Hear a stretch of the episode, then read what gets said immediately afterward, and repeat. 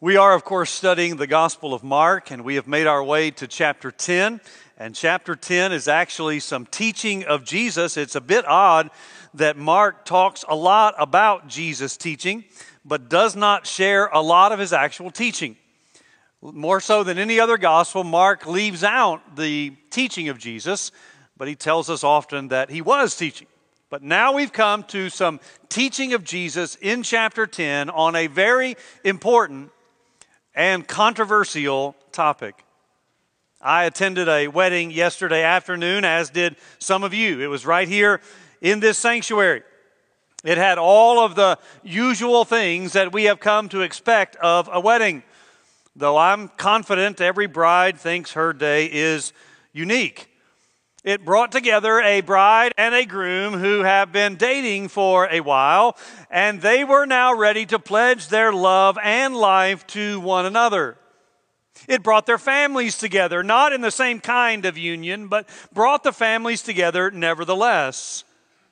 The ceremony itself included promises and pledges, vows pledged to one another about what each was promising to do in the future for the other. And that future was pledged to be until death do they part. It was sealed with rings, symbols of promises and pledges made. In fact, we wear these rings as married people to demonstrate not only to ourselves, but to everyone we meet that we are married, that we belong to someone, and therefore everyone else is off limits. On the emotional side, there is love, of course, at a wedding ceremony. Love, sometimes demonstrated in laughter and sometimes demonstrated through tears.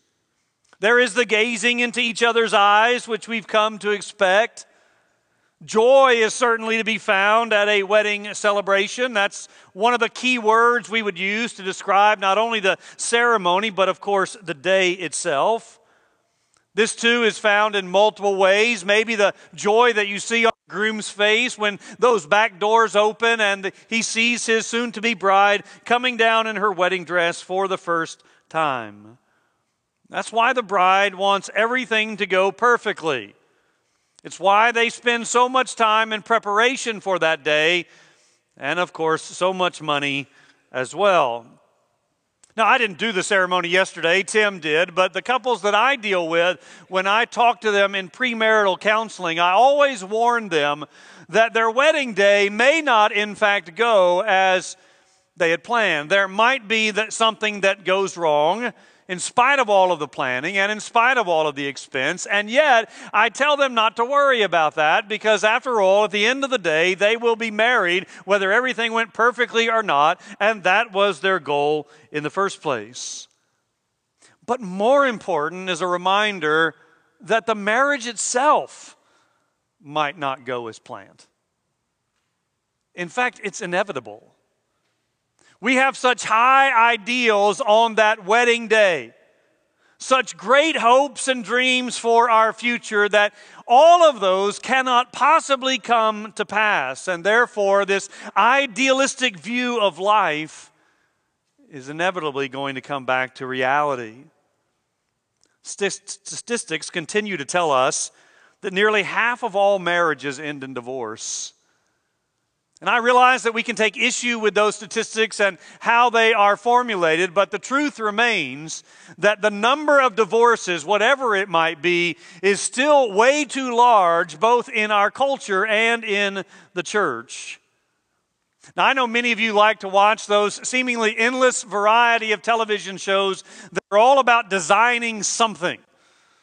It might a house, might be a renovation of a house, it might be the backyard or the front porch or the mailbox. I don't know what all they design, but there are shows that design all of these things. I want to talk to you about design this morning, but not of your house. I want to talk to you about marriage by design. We're going to do that from Mark chapter 10, the first 12 verses. Verse 1 And he, that's Jesus, of course, he left there and went to the region of Judea and beyond the Jordan. And crowds gathered to him again, and again, as was his custom, he taught them. And Pharisees came up and, in order to test him, asked, Is it lawful for a man to divorce his wife? He answered them, What did Moses command you? They, says, they said Moses allowed a man to write a certificate of divorce and to send her away. And Jesus said to them, Because of your hardness of heart, he wrote you this commandment. But from the beginning of creation, God made them male and female. Therefore, a man shall leave his father and mother and hold fast to his wife, and the two shall become one flesh. So they are no longer two, but one flesh. What therefore God has joined together, let not man separate. And in the house, the disciples asked him again about this matter. And he said to them, Whoever divorces his wife and marries another commits adultery against her. And if she divorces her husband and marries another, she commits adultery. Now, as I said, this is a controversial topic then and now. And this particular episode in the life and ministry of Jesus begins with a controversial question. This question is posed by those opponents of Jesus whom we frequently see and hear arguing with him, those men that we call the Pharisees. These were the religious leaders of the day who were both conservative in theology and committed in practice. And in response to this controversial question, Jesus is going to share with them marriage by design. Now, if you have a study Bible of some sort, you probably have a heading there. You do understand that those headings are not inspired, they are there for our benefit. It probably says something like mine does teaching about divorce, which would lead us to believe that this is primarily a passage about divorce. I want to suggest to you that it is primarily a passage about marriage.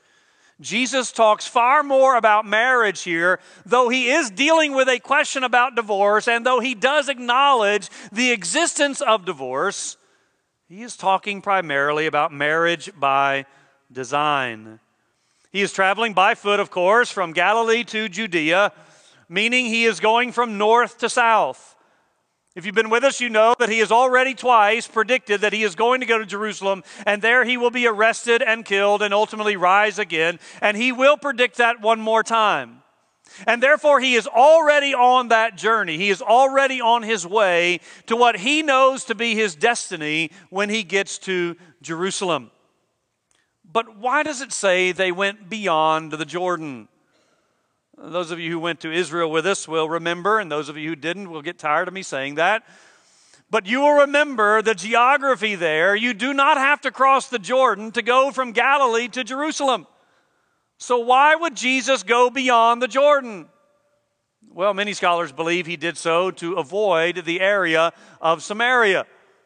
Not that Jesus always avoided that area. We know that at least on one occasion he intentionally went to Samaria because there was a woman there at the well whom he wanted to talk to. And in fact, her situation is very much akin to what we're talking about this morning.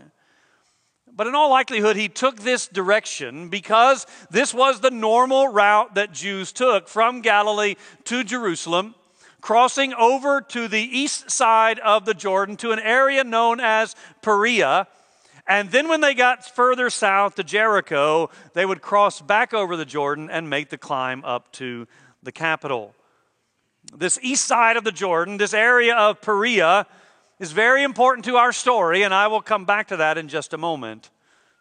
And so the setting for this dialogue is somewhere along that route, though we do not know exactly where, when the Pharisees approach Jesus with this controversial question.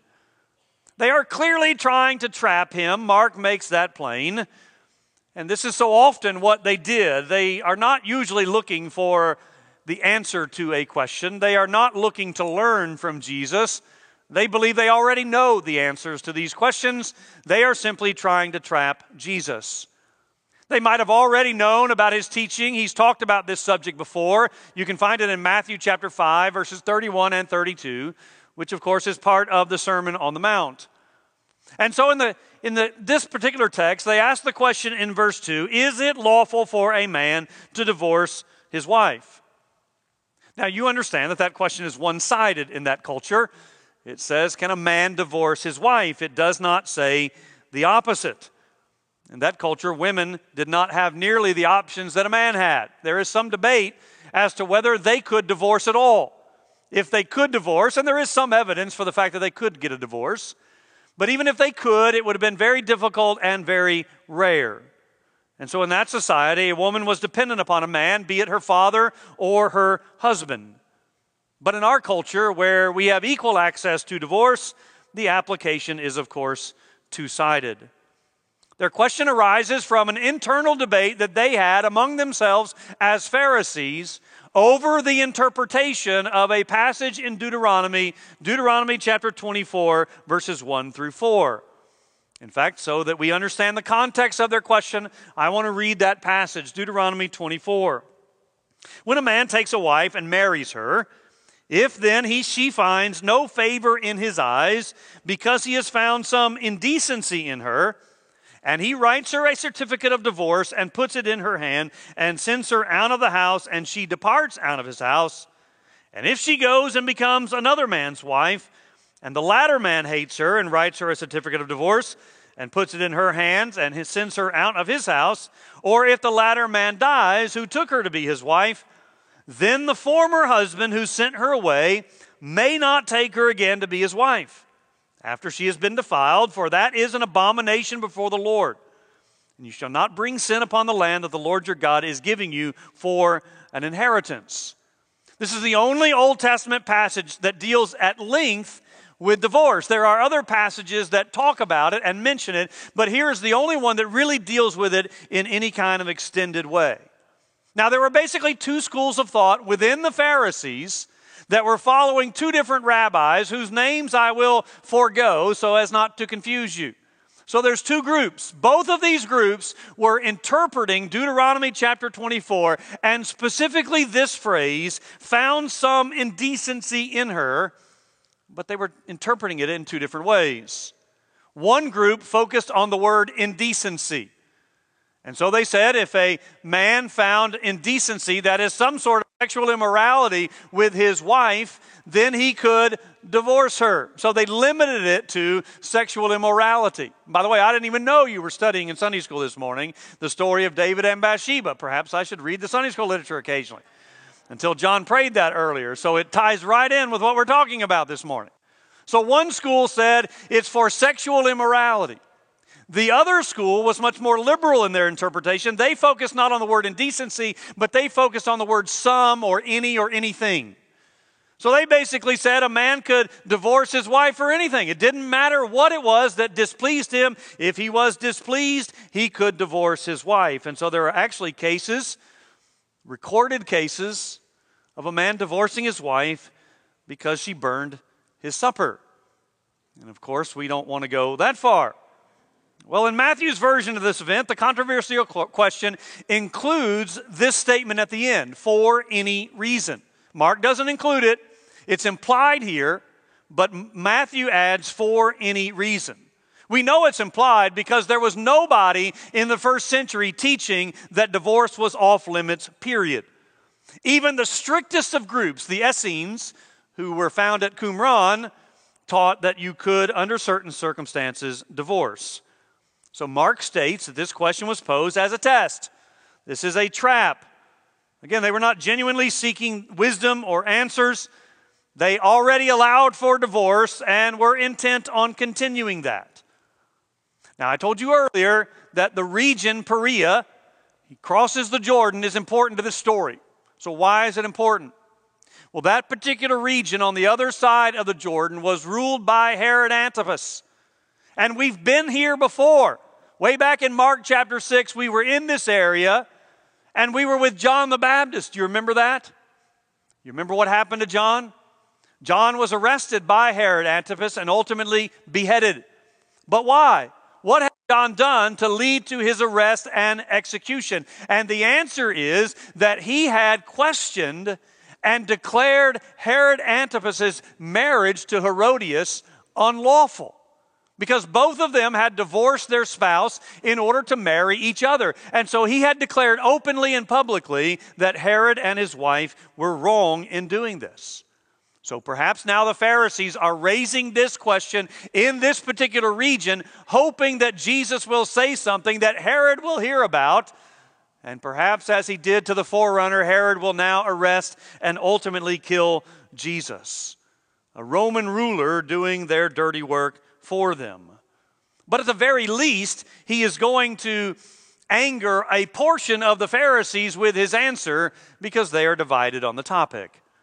And so, from this controversial question, we move to their corrupted command. And by using the word corrupted command, I'm not saying there's something wrong with the Old Testament. I'm saying there was something wrong in the way they understood and applied it. And so, we want to examine how the Pharisees would have answered their own question. And this is in response to Jesus directing them to the Old Testament scriptures. Now, I do want to pause for a moment and make two points concerning how Jesus initially handles their question. He does so with a question of his own. What's that question? He says, What did Moses command you?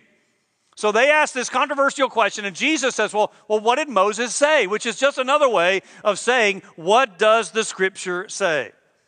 And so, my first point I want to pause and make is this that it is a foundational element of biblical interpretation that we compare Scripture with Scripture, that Scripture interprets Scripture.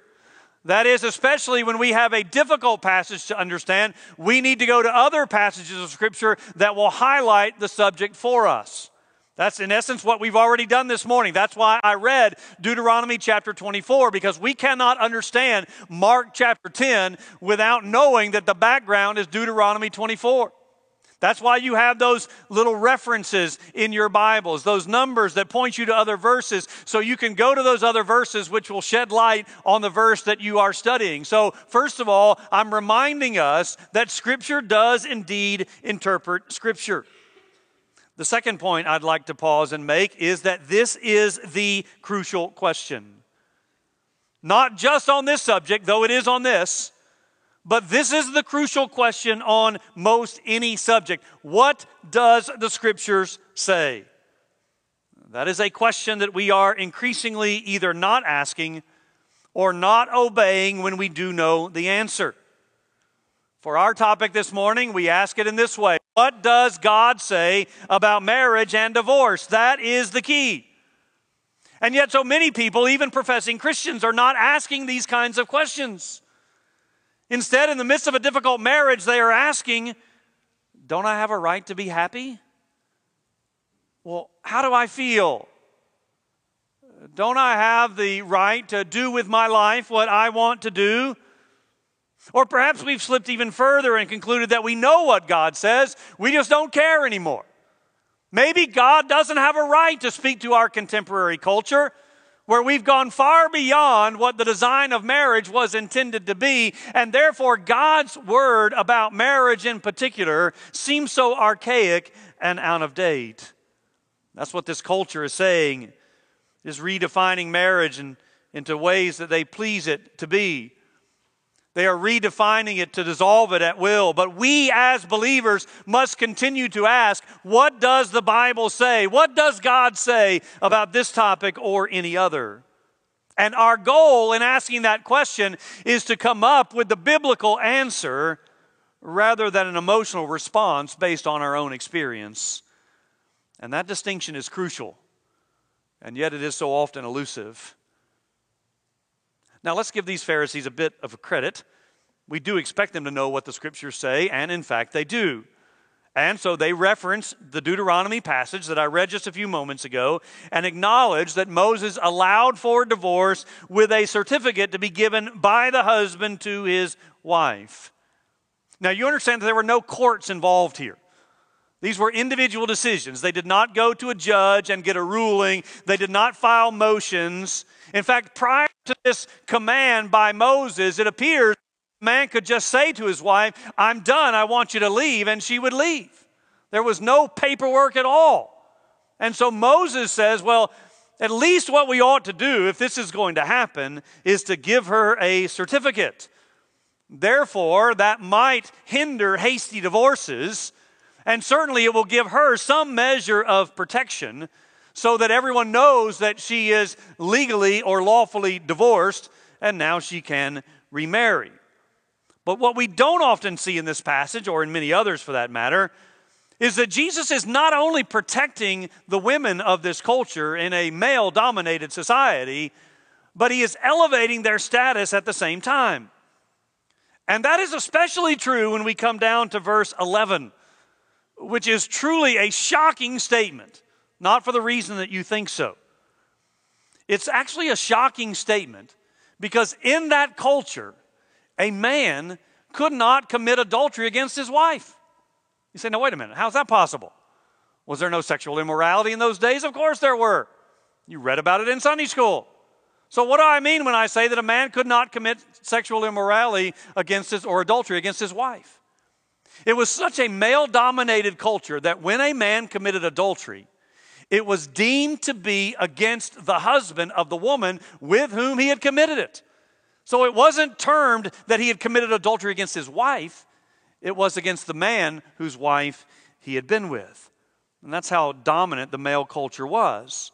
Now, the Pharisees were right, of course, in what they quoted, but they were wrong in their understanding of it. And that's why I'm saying this is a corrupt command. It's acknowledged here that Moses did give this command, but it was done, verse 5, because of the hardness of their heart. It was never meant to be the norm. It was not meant to be the ideal. And keep that in mind in just a moment when we come to the grounds for divorce. Because our mindset should not be, do I have grounds for divorce? Our mindset should be, what can I do to ensure that my marriage lives up to the priority that God has placed upon it when He ordained marriage in the first place? Which leads to where we've been going toward all along, and that is the divine design of marriage. God has something to say about marriage because it is His idea and it is divinely designed.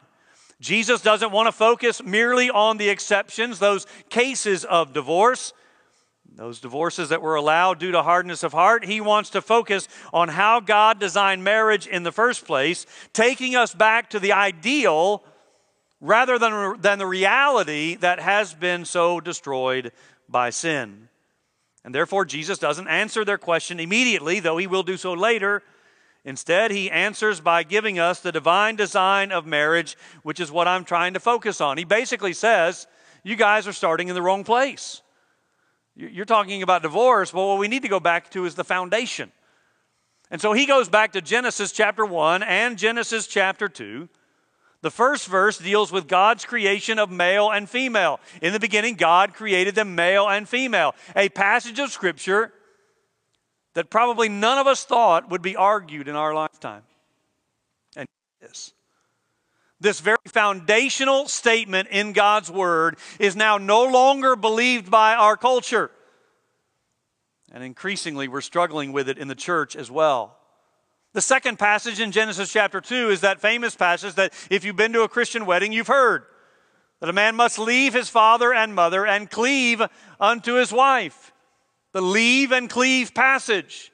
He leaves the primary relationship that he's had with his parents for all of his life and he is united to his wife. That now becomes his primary relationship, humanly speaking, and therefore they become one flesh speaking of the intimacy that is to be found in marriage. His point is that the original principle must take priority over the provisions that were later given for divorce. Yes, Moses did allow this with a certificate, but don't forget how God designed this from the very beginning.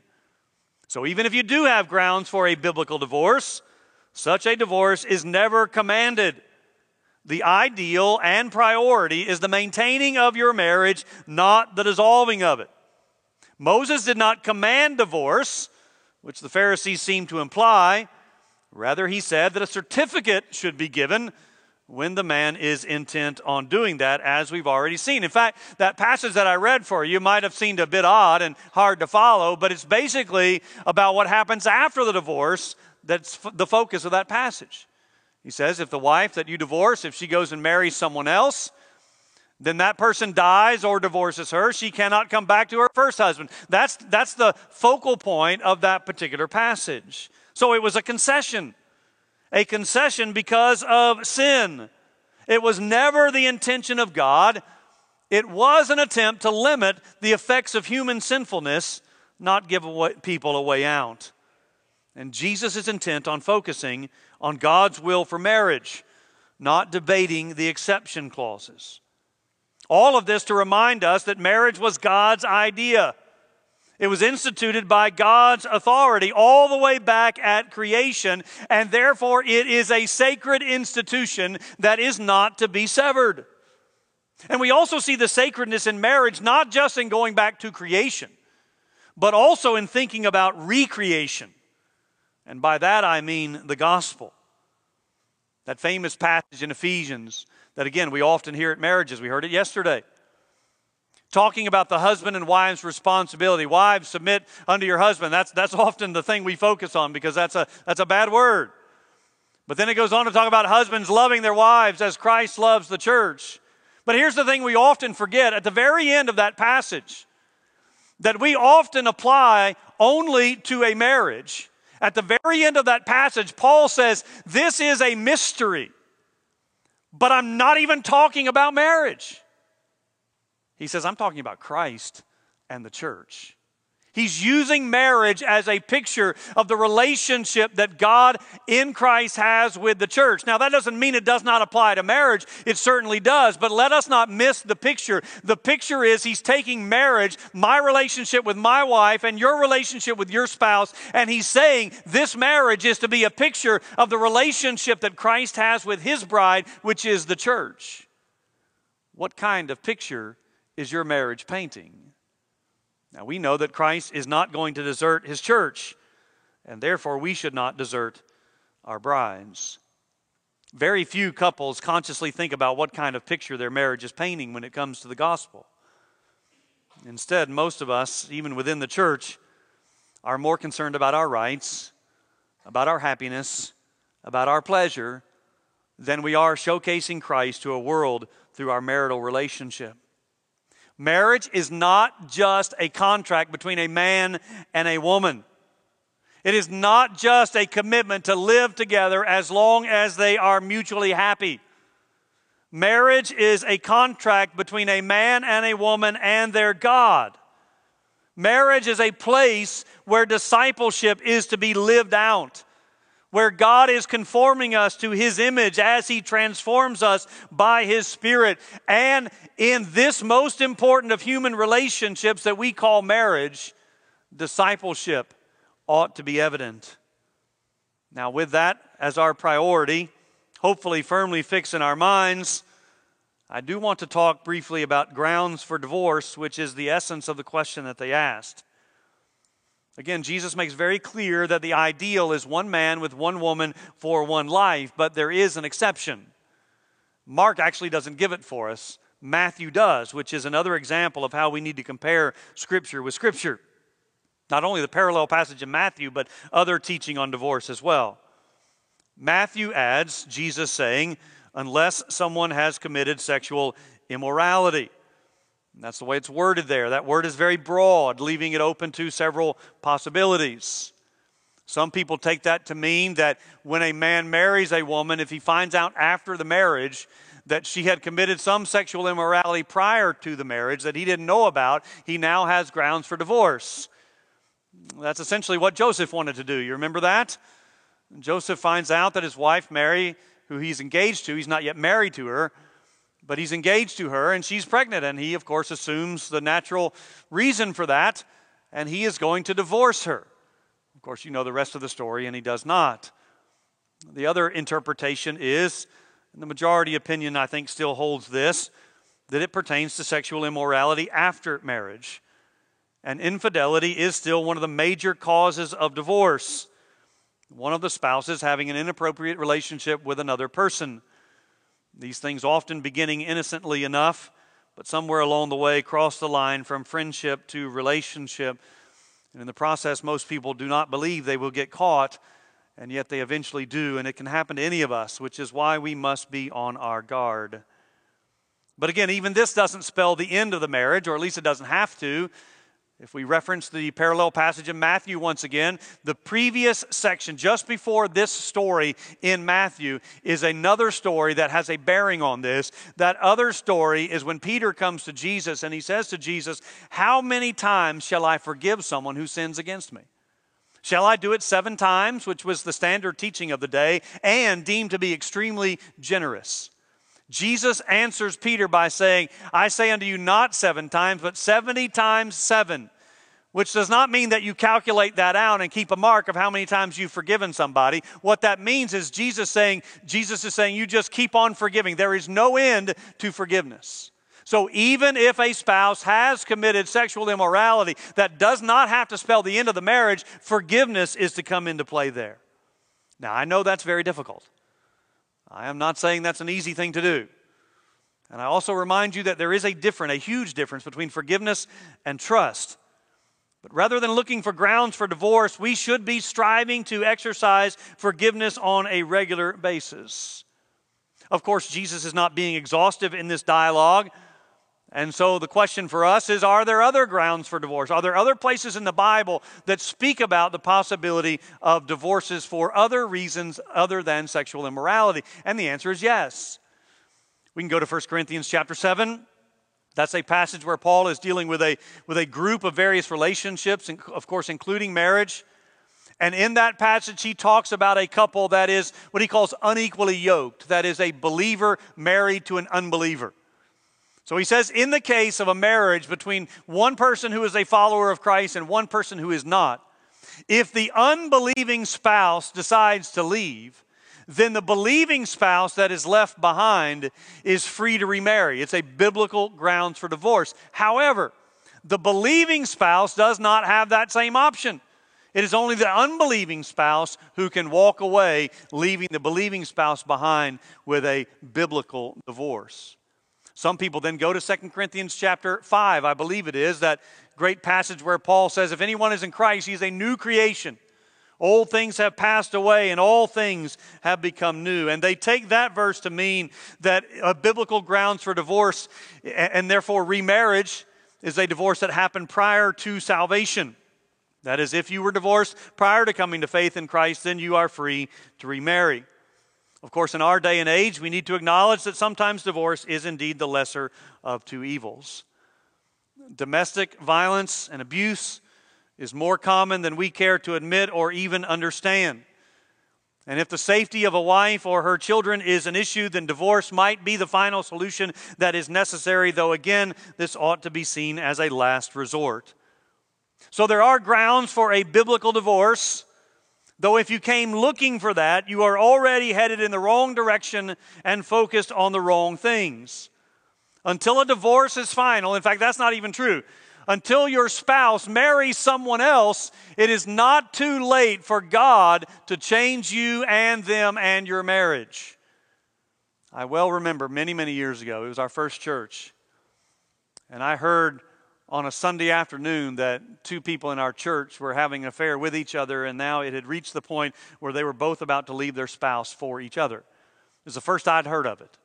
So that night after church, I went over to the man's house to talk to him about it, and I stood in his driveway for a very long time, urging him to change his mind, urging him to repent of his sin and remain with his wife. And I well remember he kept repeating the same phrase to me over and over again. He kept saying, It's too late. It's too late. And I kept telling him, It's not too late.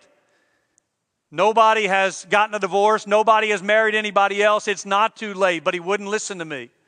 And both of them went ahead with a divorce and married each other. Now I realize that the standards for a Christian marriage are high and hard.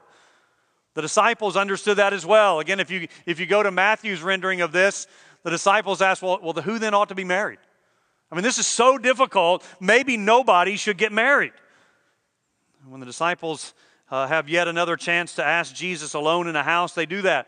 Verses 11 and 12, they are alone with him and they want more information. And his response might be what troubles us the most. If your divorce was not on biblical grounds and you marry someone else, he says, you are committing adultery. Why? Because God still sees the validity of your first marriage. Now, that does not mean that you become a habitual adulterer. And I also want to say that divorce is not the unpardonable sin. We've already talked about this way back in chapter 3, where we dealt with that issue of the unpardonable sin. That is blasphemy against the Holy Spirit. And before that statement, Mark chapter 3 says, All sin will be forgiven you except the unpardonable sin. Therefore, divorce obviously can be forgiven. I'm not saying that to make it easy on you to get out, but I am saying that to try to soothe the guilt of something that has already happened. I am not here to shame you for a divorce. I am not here to swell you with pride if you haven't gotten a divorce. Both of those reactions would be wrong. But I am here to tell you that if you've gotten a divorce on unbiblical grounds, you can find forgiveness. God will forgive you if you repent and seek His forgiveness. And then I would encourage you to keep following Christ. And certainly, two wrongs do not make a right. Nobody is urging you now to divorce who you are with and strive to go back to who you were with before. That would be unbiblical as well. God can redeem those past mistakes and give you a healthy marriage in the present. Whatever marriage you are on, He is always willing to begin again wherever we are when we turn to Him.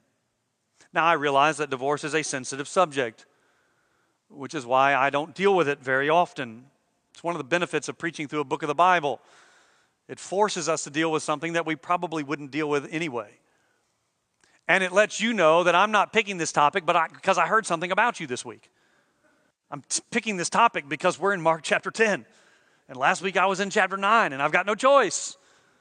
So it's not something I enjoy talking about either. But here's the key kingdom living comes with different standards.